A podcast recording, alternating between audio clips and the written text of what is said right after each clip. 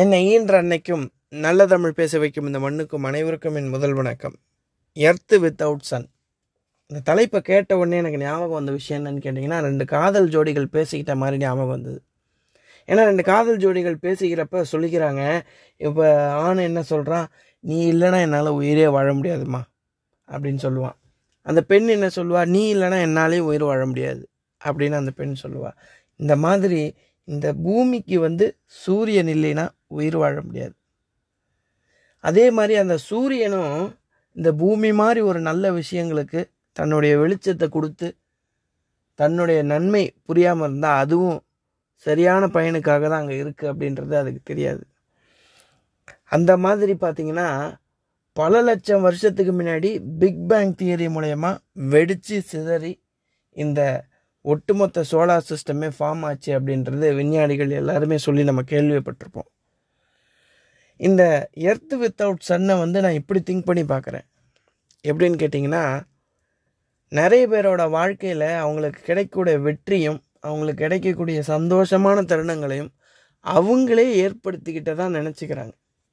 அது வந்து ஒரு கூட்டு முயற்சினாலையும் இன்னொருத்தருடைய பலனும் இன்னொருத்தருடைய முயற்சியும் அதில் கலந்துருக்கு அப்படின்றத நினைக்க மறந்துடுறாங்க அப்படின்ற ஒரு விஷயத்தை நான் இதுக்குள்ளே பார்க்குறேன் எப்படின்னு கேட்டிங்கன்னா ஒரு ஊரில் ஒரு பெரிய காத்தாடி வந்து ஒரு பையன் விட்றான்.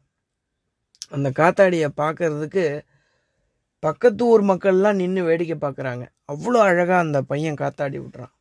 அந்த ஊரோடைய மேயர் வந்து ஒரு ஆசை அவருக்கு. இந்த காத்தாடியை யார் விட்றா? அவ்வளோ அழகாக காத்தாடி விடுற பையனுக்கு நாம் போய் ஒரு பரிசு கொடுத்துடணும் அப்படின்னு அவர் நினைக்கிறாரு.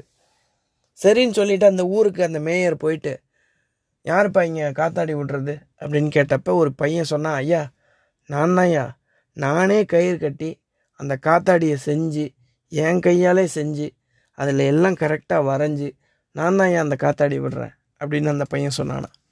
சரிப்பா உனக்கு இத்தனை தேதி பரிசு கொடுக்குறேன் நீ வந்துடு அப்படின்னாரான் சரின்னு சொல்லி அவன் பரிசு கொடுக்குற நாளில் அன்றைக்கி போகிறான் பரிசு வாங்கிறதுக்கு முன்னாடி இந்த காற்று வந்து அவங்ககிட்ட சண்டை போட்டுச்சான். ஏப்பா நீ பட்டை செஞ்சாலும் காத்தாடி செஞ்சாலும் கயிறு வச்சுருந்தாலும் காற்றுன்ற ஒரு விஷயம் இல்லைன்னா உன்னால் பரிசு வாங்க முடியாதுல்ல. அப்போ அந்த பரிசு எனக்கு தானே அப்படின்னு காத்தாடி சொல்லிச்சான். இந்த காற்று சொல்லிச்சான். காத்தாடி வந்து சொல்லிச்சான் காற்று இருக்கலாம் கயிறு இருக்கலாம்ப்பா காத்தாடி என்னையை பார்த்து தானே உனக்கு பரிசே கொடுக்குறாங்க. அதனால் காத்தாடின்ற ஒரு விஷயம் வேணும். அது இல்லைன்னா எல்லாரும் எப்படி உன்னை திரும்பி பார்ப்பாங்க? அப்படின்னு சொல்லிச்சான். அப்போ கயிறு சொல்லிச்சான் காற்று இருக்கலாம் காத்தாடி இருக்கலாம். கயிறுன்ற ஒரு விஷயம் இல்லைன்னா நீ எப்படி காத்தாடியை பறக்க விடுவ? அப்போ நான் தானே அந்த பரிசுக்கு சொந்தம் அப்படின்னு கயிறு சொல்லிச்சான். இது எல்லாத்தையும் கேட்டு பார்த்துட்டு அந்த பையனுக்கு அப்போ தான் புரிஞ்சுதான். ஓஹோ நம்ம இந்த கிஃப்ட் வாங்குறதுக்கும் நம்ம இந்த சந்தோஷத்தை அனுபவிக்கிறதுக்கு பின்னாடி இத்தனை பேரோட உழைப்பு இருக்குதா? இப்போ எல்லாமே ஒரு கூட்டு முயற்சியில் தான் நடக்குது போல இருக்குன்னு அப்படின்னு அவன் தான் அப்புறமா உணர்றானா.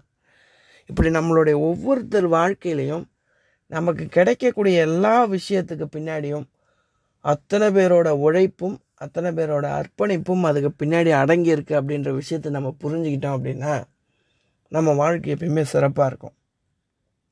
ஒரு நாள் கண்ணு சொல்லிச்சான்.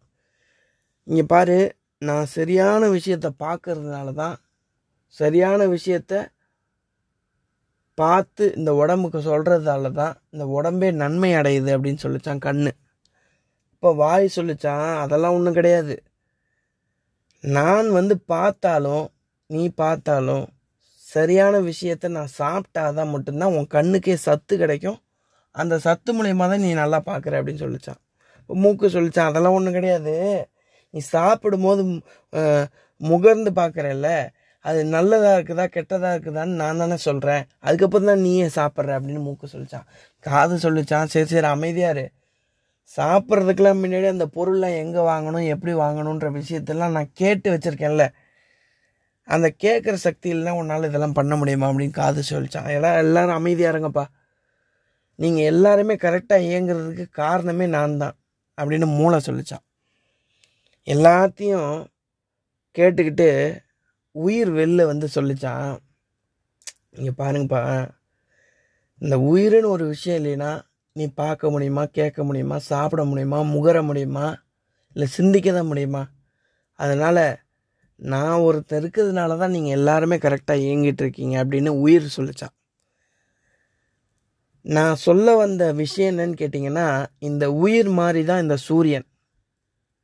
இந்த கண்ணு காது மூக்கு இந்த மூளை எல்லாம் சேர்ந்தது தான் இந்த பூமி.